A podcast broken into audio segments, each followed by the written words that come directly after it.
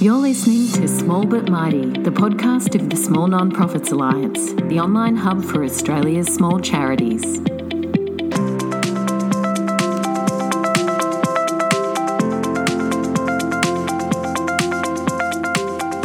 Hey everyone, I'm Bianca Crocker, founder of the Small Nonprofits Alliance. Today's guest is Dr. Chrisanta Muli, a feminist with a passion for women's rights a gender justice specialist and research and evaluation expert with over 15 years' experience.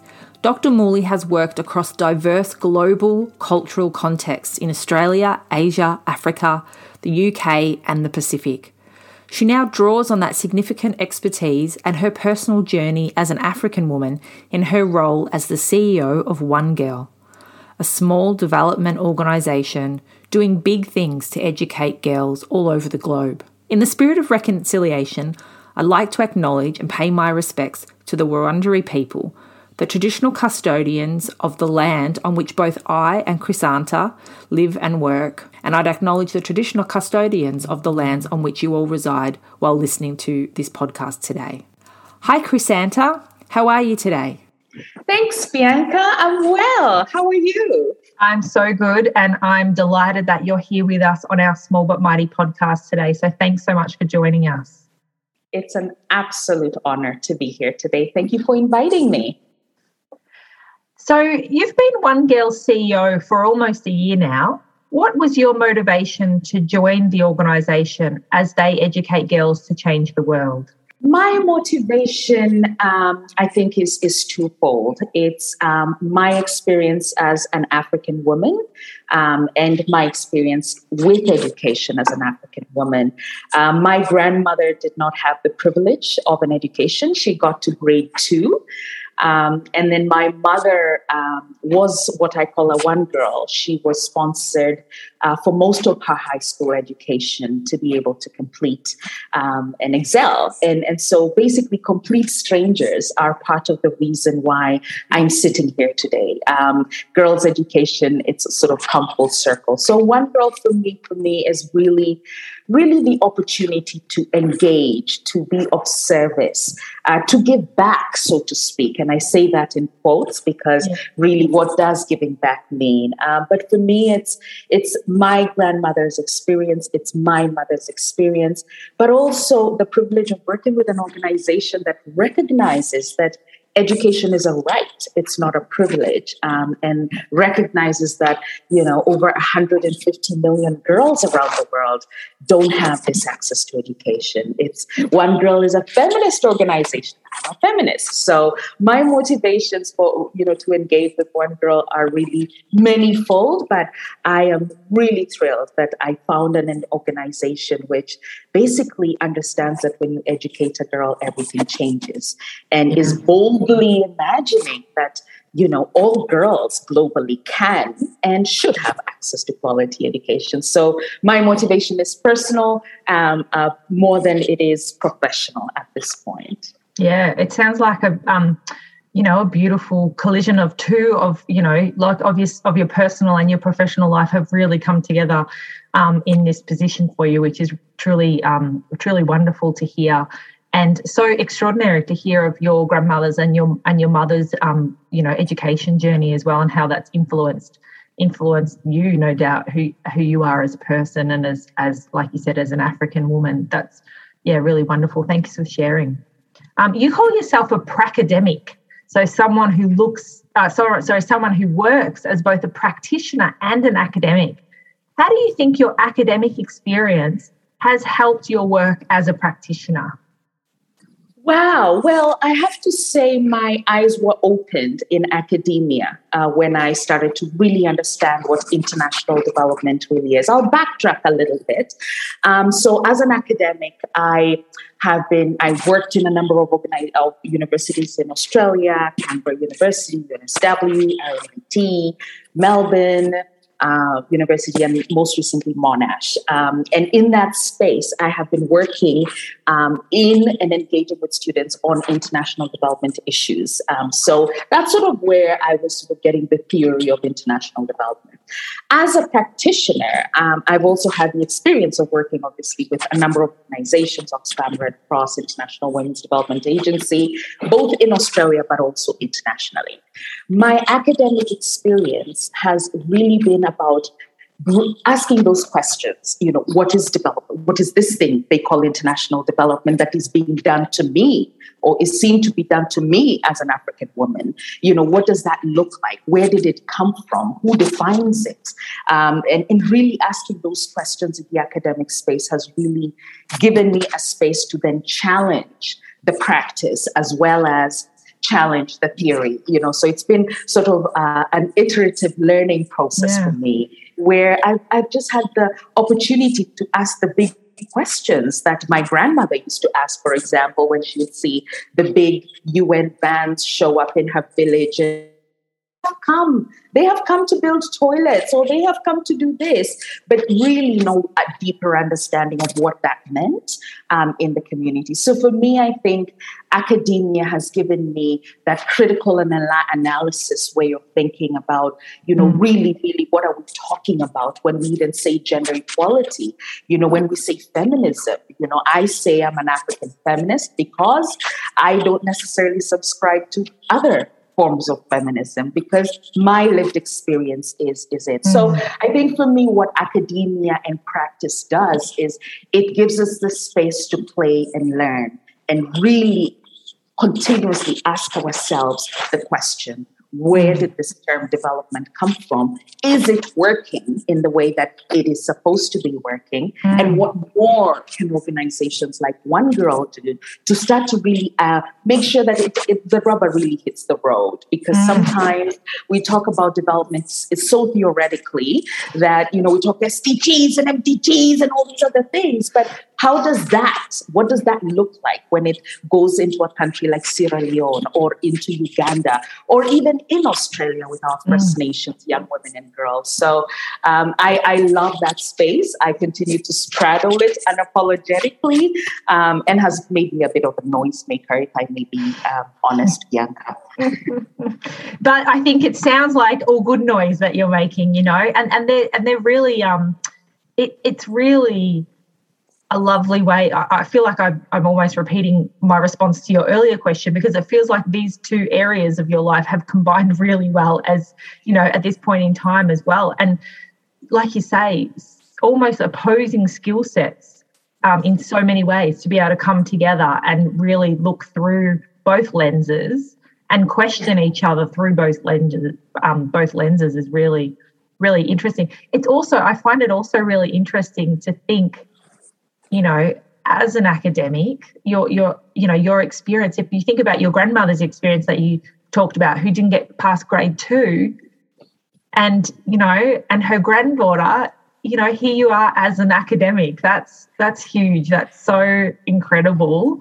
Um, to think of what you've been able to achieve yeah. in, you know, since that opportunity, you know, since yeah. your grandmother was in um, her experience of education.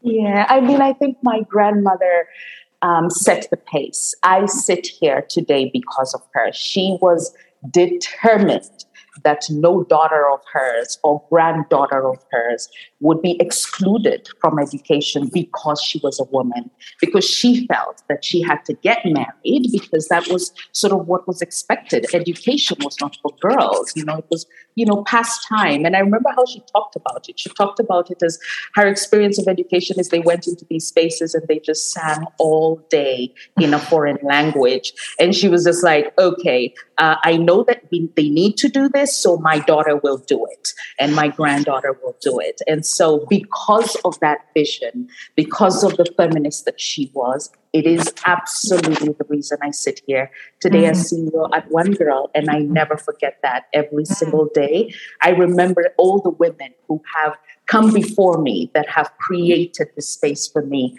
to be able to come in um, and mm. sort of uh, be in this space. So I, I love talking about my grandmother. Please stop me at some point. And yeah, he is the reason. that is such a beautiful story. And I'm sure you have many many reasons well you have you already mentioned a number of reasons but is there any particular story in your own life that perhaps hinted that you might end up working in the nonprofit sector thinking about this earlier and I thought, what when when did this happen? Because I have to say, um, in my twenties, I was hardcore uh, web developer. I was in IT. Okay, I was in IT. Yeah. But I went back and I remember when I was 10 years old, I joined this organization called Help Aged Kenya.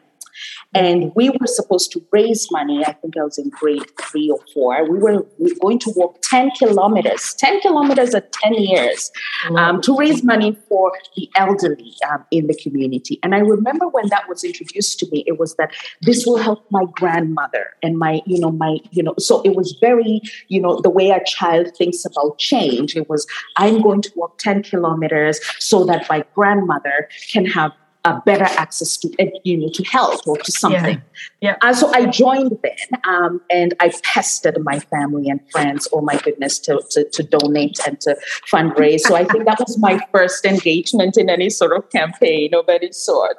Uh, but then at 12 years old, I officially joined Kenya Red Cross, yeah. um, and I got my first aid certificate, which I still proudly, very proudly have. It's it's this little, you know, it's kept in this little box, and it's like, you know. So I, I would say that I used to joke that I was always a social worker at heart. And I remember being louder about it when I got into IT and realizing, ah, this is not my space.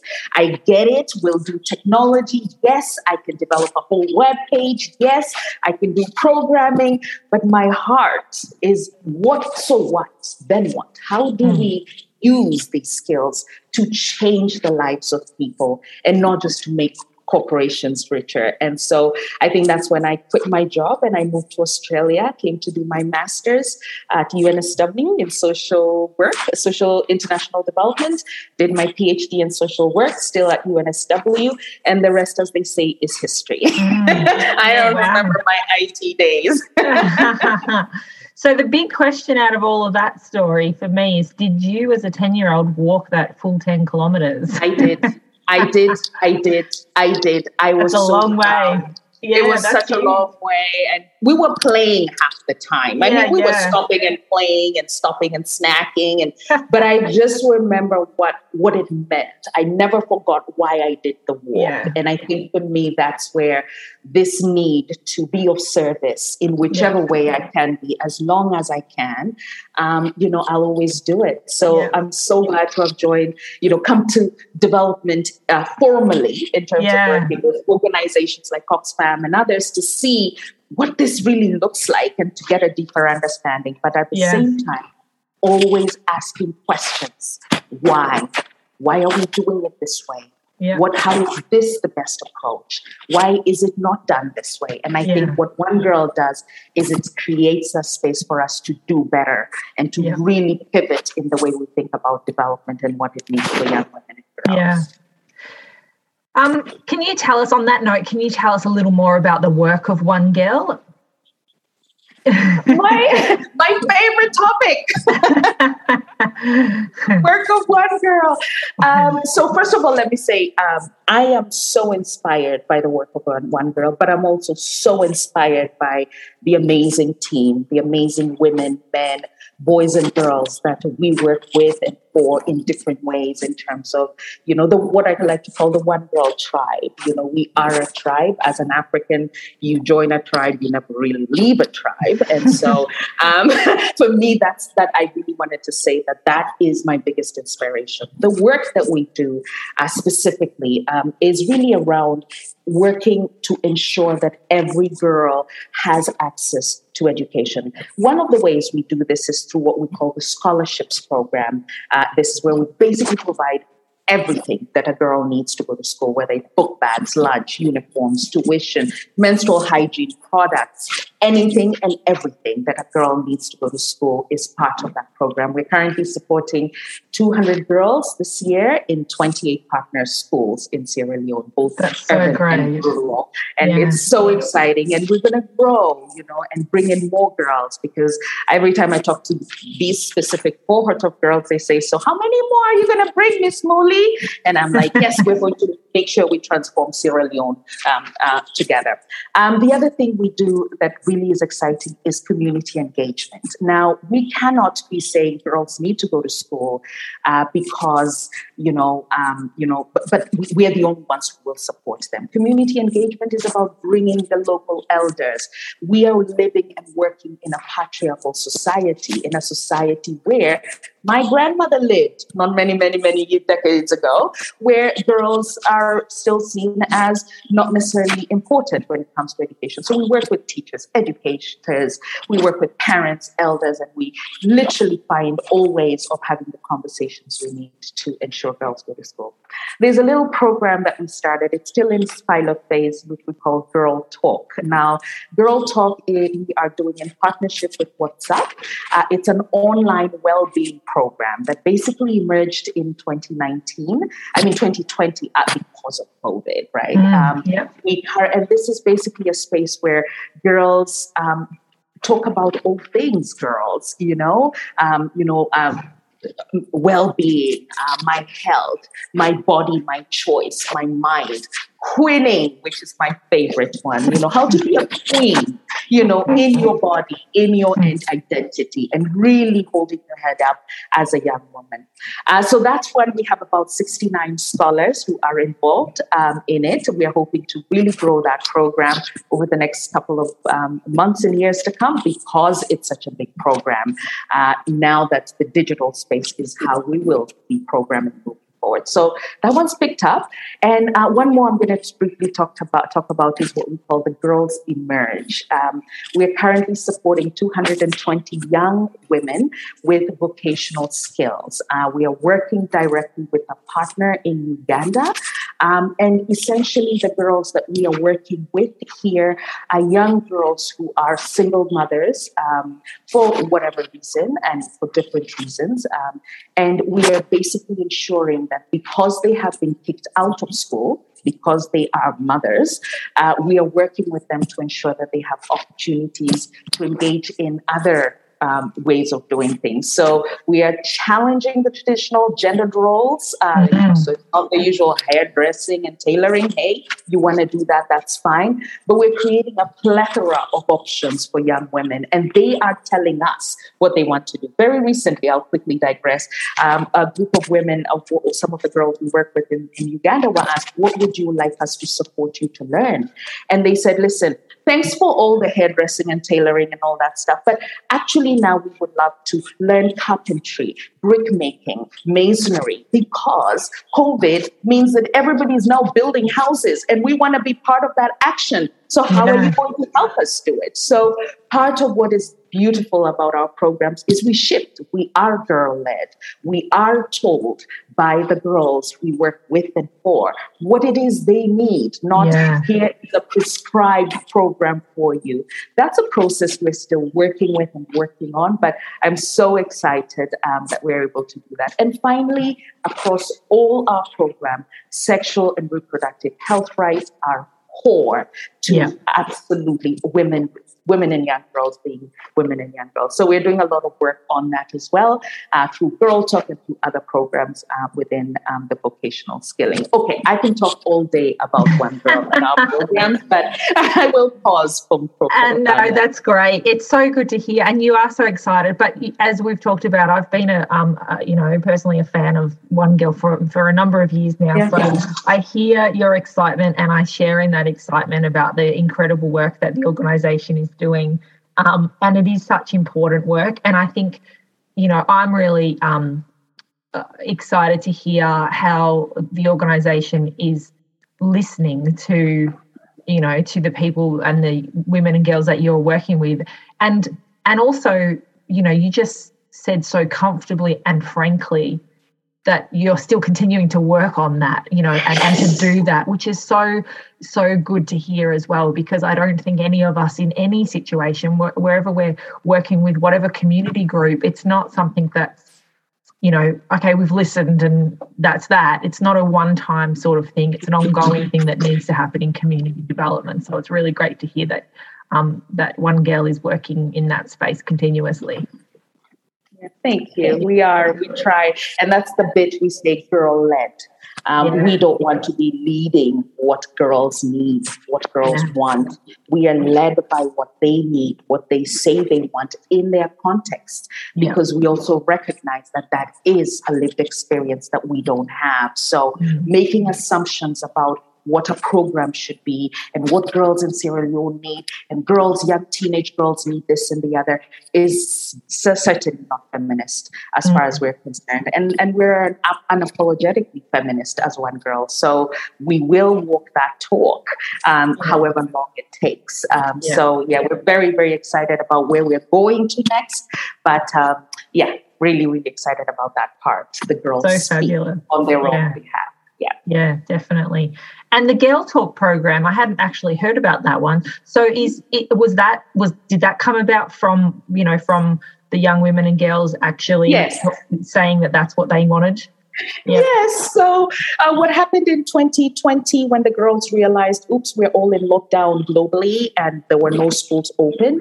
Yep. Um, one, we reached out to the girls and said, hey, what's going on? How are you? And we all know that when girls are not going to school, there are additional risks attached to their safety, their security, their well being, but also their own personal growth. And so, when we reached out to the girls, the biggest aspect they said for us is we're bored, we're isolated, and we actually feel like now we are, you know, the ones doing all the housework chores, you know, yeah. uh, because we're not going to school, we now have new jobs, you know. And yeah. some of the girls were also really concerned about not possibly being able to go back to school because of the impact of COVID and what that means in terms of the household yeah. financial sort of situation. So we listened to them and we just basically came up with um, maybe we need to get some phones. And so we got some phones. We had a donor who was so wonderful. I think that's why we currently are looking for more phones, but they just came up and said, hey, if we can do it, we'll support you. We got girls uh, connected to the phone. We got WhatsApp to support us with the business version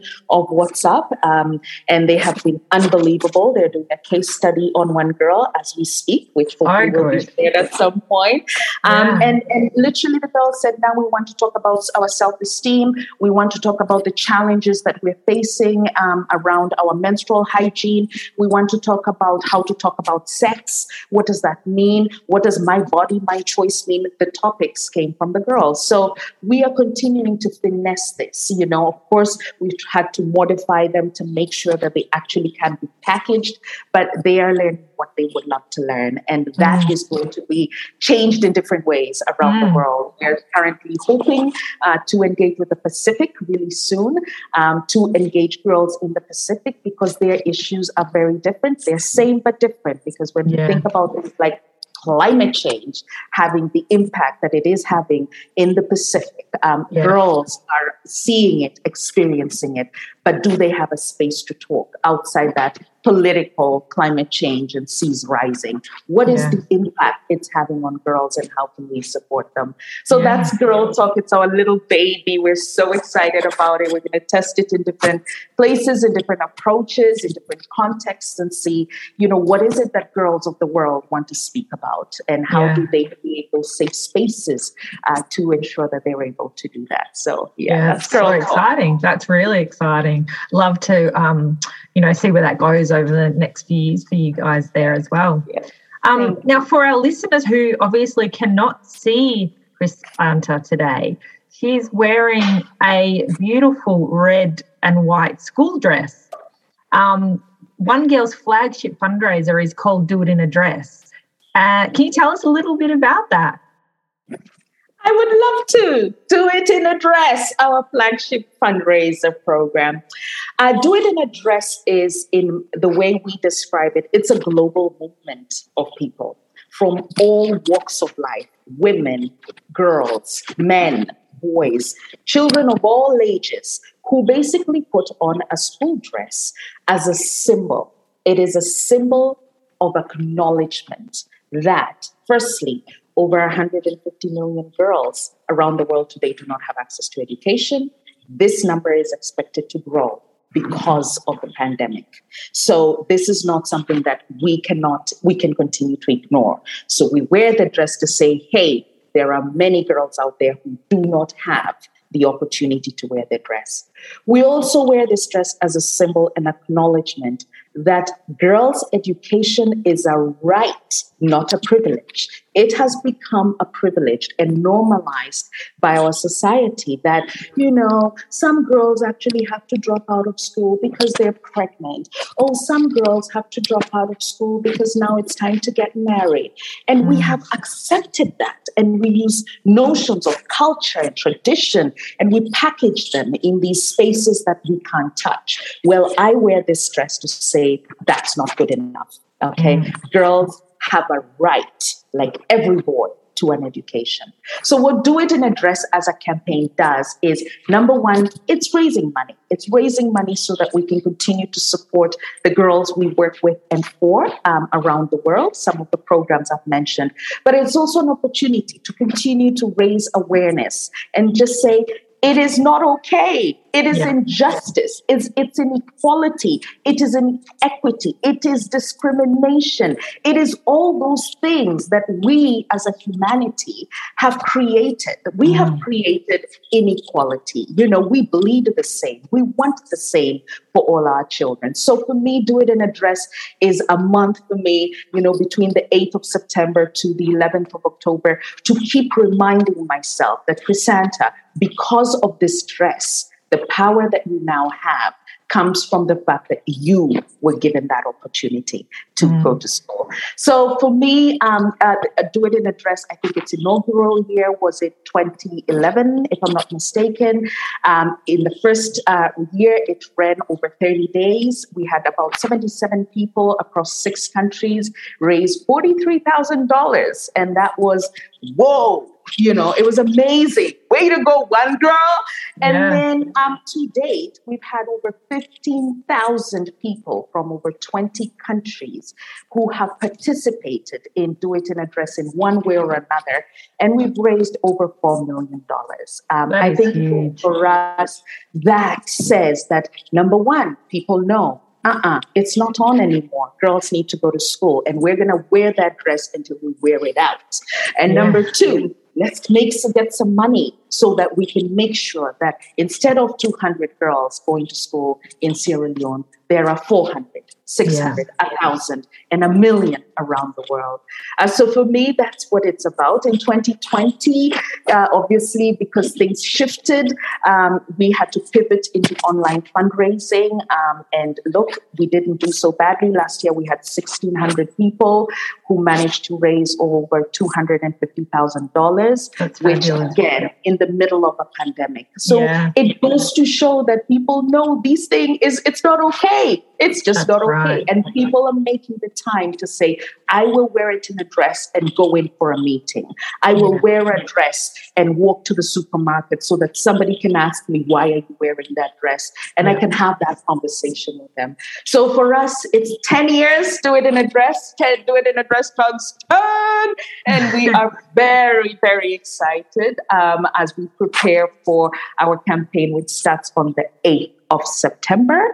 Yeah. Um, and I'm happy to share how we how you go about that. But that's in a nutshell what Do It in a Dress is all about. It's so incredible and it's such a powerful symbol, the dress, and such a simple idea, really, that um, you know, it really proves from a fundraising perspective that it doesn't have to be a really complex idea it just needs to be simple um, and relevant to people. And, and obviously, you've shown with over 15,000 participants over the last, you know, 10 years, that shows that there are people willing to, um, willing and wanting to make a difference. And you just need to give them the opportunity to do something that they go, oh, this makes sense to me. Um, and they can have that connection between their own opportunity to wear this dress and what it stands for, like you said, the um, you know 150 million girls around the world that do not have access to education. And you're totally you're totally spot on. It is not right. It is not okay. And it's so it's so good and humbling to hear that so many people over the last decade have supported one girl to you know to improve um, the lives of many girls um, around the world which is exciting um, yeah. and you've done so well over $4 million and just to remind all of our listeners, One Girl is is you know still a small international development organization. So four million dollars over this period of time is is a real great success. You should be so proud of yourself and the team that have worked on the program over the, or the campaign over the years. What do you think are some of the or one of the key aspects for your success in this campaign in such a small organization? I think the first thing is I would attribute um, the success to um, basically our supporters, our tribe, essentially, honestly. Um, we are such a small organization, but we do punch above our weight, so to speak. Um, anybody who knows how small um, one girl is um, knows what we're talking about when we talk about small. We're talking about less than, you know, 20 people basically doing all this work both here and in Sierra Leone. So it's a small organization. The success, as I said, absolutely attributed to our supporters, the passion, the loyalty, the commitment year on year. We have supporters who have worn that dress for the last 10 years. Yeah. I mean, incredible. that for me says a lot about who our uh, supporters are.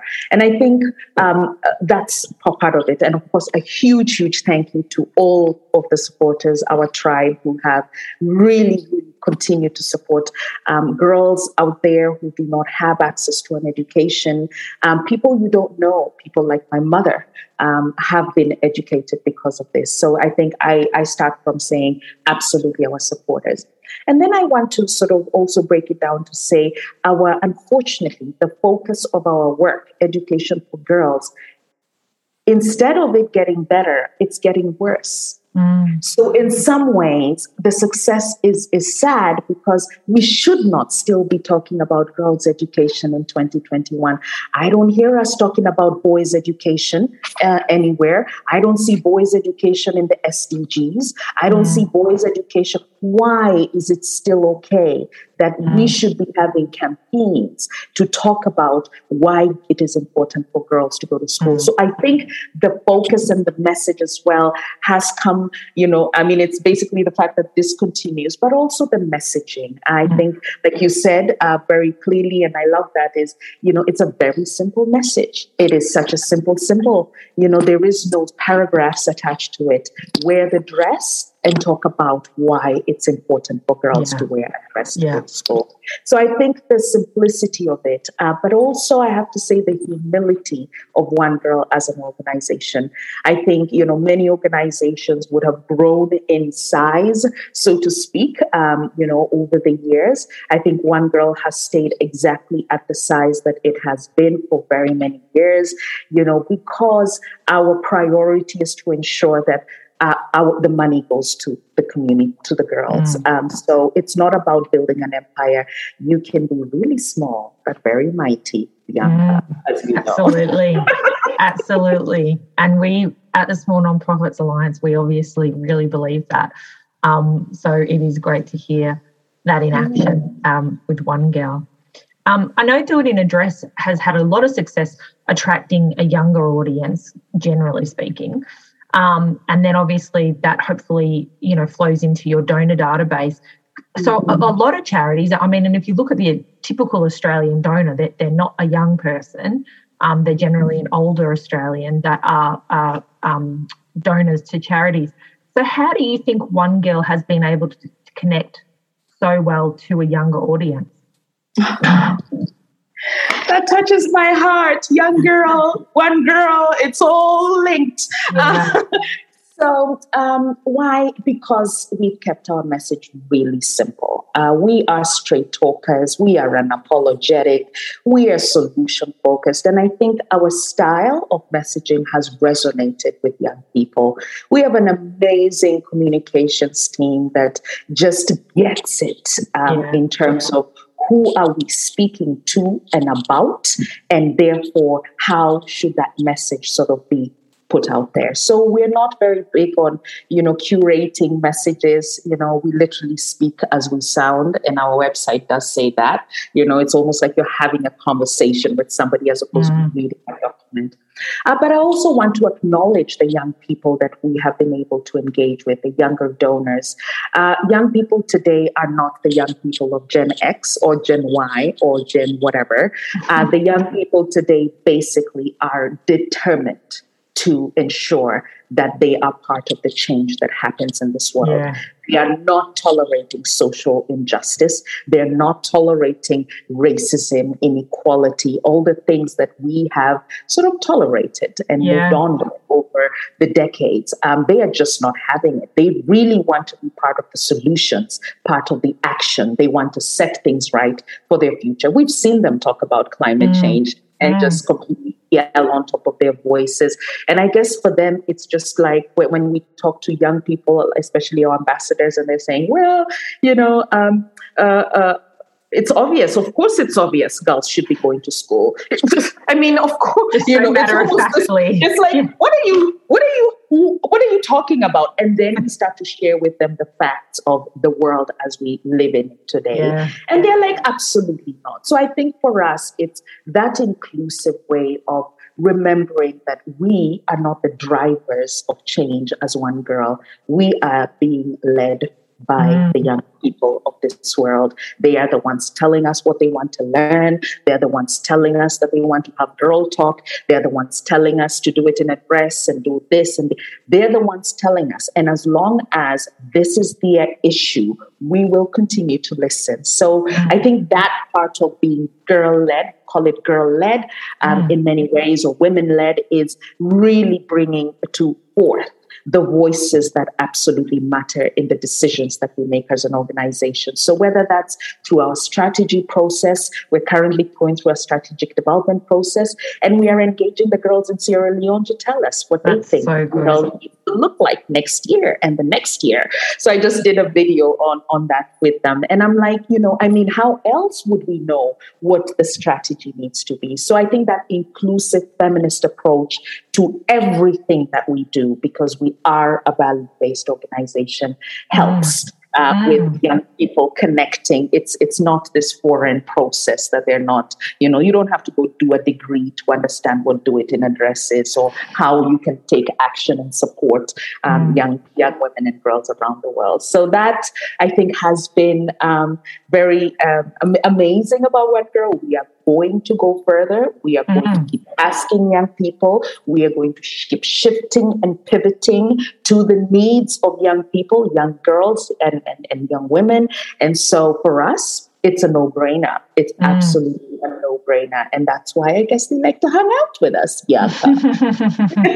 Can I just very quickly acknowledge um, two young, um, especially I was thinking, I was talking about um, the young, you were asking about the young people. And I wanted to mention um, that two specific young people, three actually, in Boston, Massachusetts, we had last year, we had two sisters, Val yeah. and Annie, really young girls, 10 and 12. They raised $3,000 by wow. making and selling handmade masks to the COVID pandemic. Yeah. They made 3,000 10 and 12 year olds. We had another young girl in Vienna.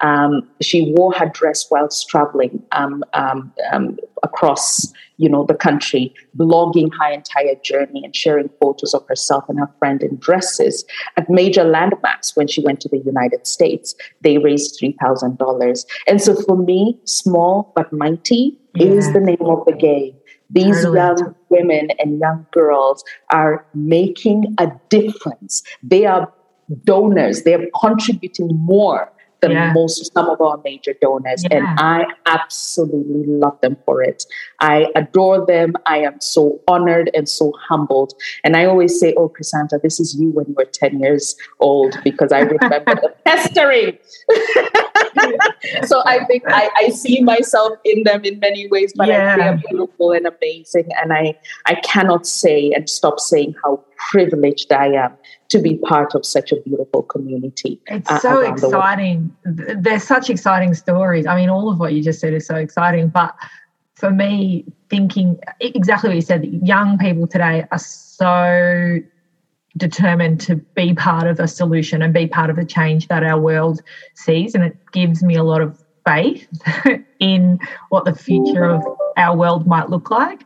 Um, but hearing those particular stories of those young girls, it also shows me that they're like they're really understanding social issues, which is so um, important. And I think, you know, young kids, which is basically what we're talking about when you're talking about 10 and 12 year olds, they're kids, to be able to be so aware of, um, you know, life not only around you, but you know, outside of your own world is a huge thing. So that's really exciting. What you talked about in, in terms of the language that you use at One Girl to talk to your supporters and to communicate with them, that's that's some of the most integral pieces of fundraising, you know, stuff that we sort of talk about all the time that not all organizations understand. They're always trying to, you know, tweak the language and like I actually remember the very first day I stumbled across one girl's website.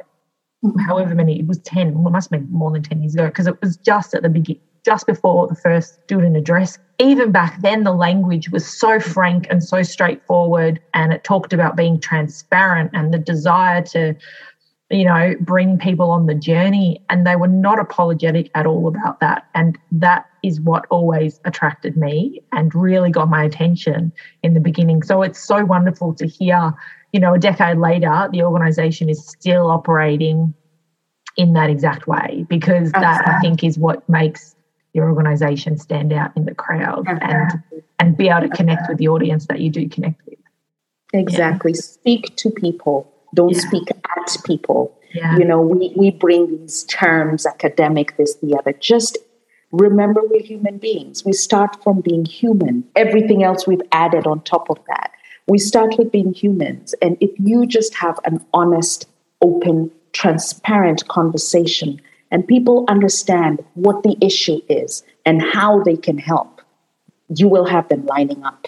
Yeah. But when we politicize, theorize and turn, you know, even having a conversation into a whole technical process that's almost we all most of us speak english and half the time i don't understand what yeah. you're talking about when you come to me with that sort of language so yeah. we keep it really simple and i think it's also important to keep it simple in recognizing that not everybody speaks english and so it is important that if we are talking about being a global organization yes hopefully one day we're able to do a lot more translation but for now we can keep it simple so yeah. that any girl around the world who can read or speak English can look at our website and know that there is yeah. hope or go in there and see what else is happening. Yeah. So we really have been very intentional in keeping it that way and we will continue to be intentional because yeah. we are one girl and we are not going to shift from that in the name of anything. yeah. we are one That is so fabulous to hear, Chrisanta. Um, so I won't keep you much longer, although I'm sure we could chat for, for many more hours because this has been an absolute delight. Um, but the, this year, as you mentioned earlier, is the 10th anniversary of Do It in a Dress. Um, how can any of our listeners get involved or follow the One Girl story? What's the best ways that you would recommend for people to do that? Oh my goodness, this is the exciting part. So, of course, we need your help. We need your help um, because the, as we said, education is important. Do it in a dress is one way to do it, as you'll realize. So, what can people do? Listen, go to doitinadress.com to get involved. We are, uh, we also have social media handles at one girl org. So go straight to the website, doitinadress.com. Uh, you can register. It's very simple. It will tell you what to do. Um, and if you don't know, if you get lost a little bit, there is somebody there to help. Just send a message. Um, you sign on to the website and you get a dress. You put on your dress. We'll send you the dress. Put on your dress and rally your crew raise funds. And I can tell you this year, uh, like last year, because we can't actually do events, which is mm. what we would have done, we're looking for people to send us photos, to send us yeah. videos of activities you're doing, whether it's skydiving, surfing, skiing, dancing, running, hiking, shopping, working, doing yoga. I'll be mowing the lawn in a dress soon, um, clearing the house, taking a walk, uh, joining a lesson, going in for meetings. I will be wearing the dress for a full month in every single meeting I go to, just so that we can have the conversation. Yeah. So essentially, go and register. And if you run out of ideas, reach out to us. We have bucket loads of ideas that we can share. And we would love to see different people's uh, pictures being shared around what they're doing, doing it in a dress. It is the 10th year. So let's do this one big. Let's yeah. really get involved and make sure that we are wearing the dress and remembering that it is a symbol of what is not right about why girls can't go to school. So doitinadress.com and reach out. And of course, always, we are always available on our website if you need to reach out for other um, engagements. Yeah, thanks, Chris Ann. So That's really great advice for all of our listeners. If you do want to get involved or even just follow the One Girl story, um, check that out. Check them out on their socials and visit the website as just mentioned. Um, and we'll put some of those um, features in our podcast episode notes for everyone as well. Um, but thank you so much for being here today. Um, it's been so wonderful to chat with you. Um, you are an absolute delight, a ball of energy, and so excited and enthusiastic about creating the change in the world that we so desperately need globally. And I think over the last decade, more people have realized that educating girls can make a huge difference. Um, so we, I think, hope I'd like to think we're moving in the right direction. Some of the information you said recently perhaps suggests that we aren't, but hopefully, um, with the work that organisations like One Girl continue to do and all of your supporters, um, we could really make a difference. And I can't wait to see where the organisation goes um, in the future. So thanks so much for your time today. It's been a wonderful um, opportunity to speak with you. Thank you, Bianca. It's been an absolute honor. Um, and I really do wish you the very best. Small but mighty, small but mighty for me is, is really remembering that as a collective, we have so much power uh, but also that collective starts as an individual. So let's not think big, you know, we need to have six million people with us. But I am so excited about what this podcast is about. I'm excited about what Small and Mighty is all about. I think it you resonate with me because of, you know, your size and One Girl's size and how we are doing this work. But thanks again and again um, for engaging us with this process. And we do look forward to meeting new supporters supporters, you are all welcome to the One Girl Tribe. You are welcome with open arms. Wear that dress with pride and remind people why it is important. I thank you so much for listening to me today. Thanks so much.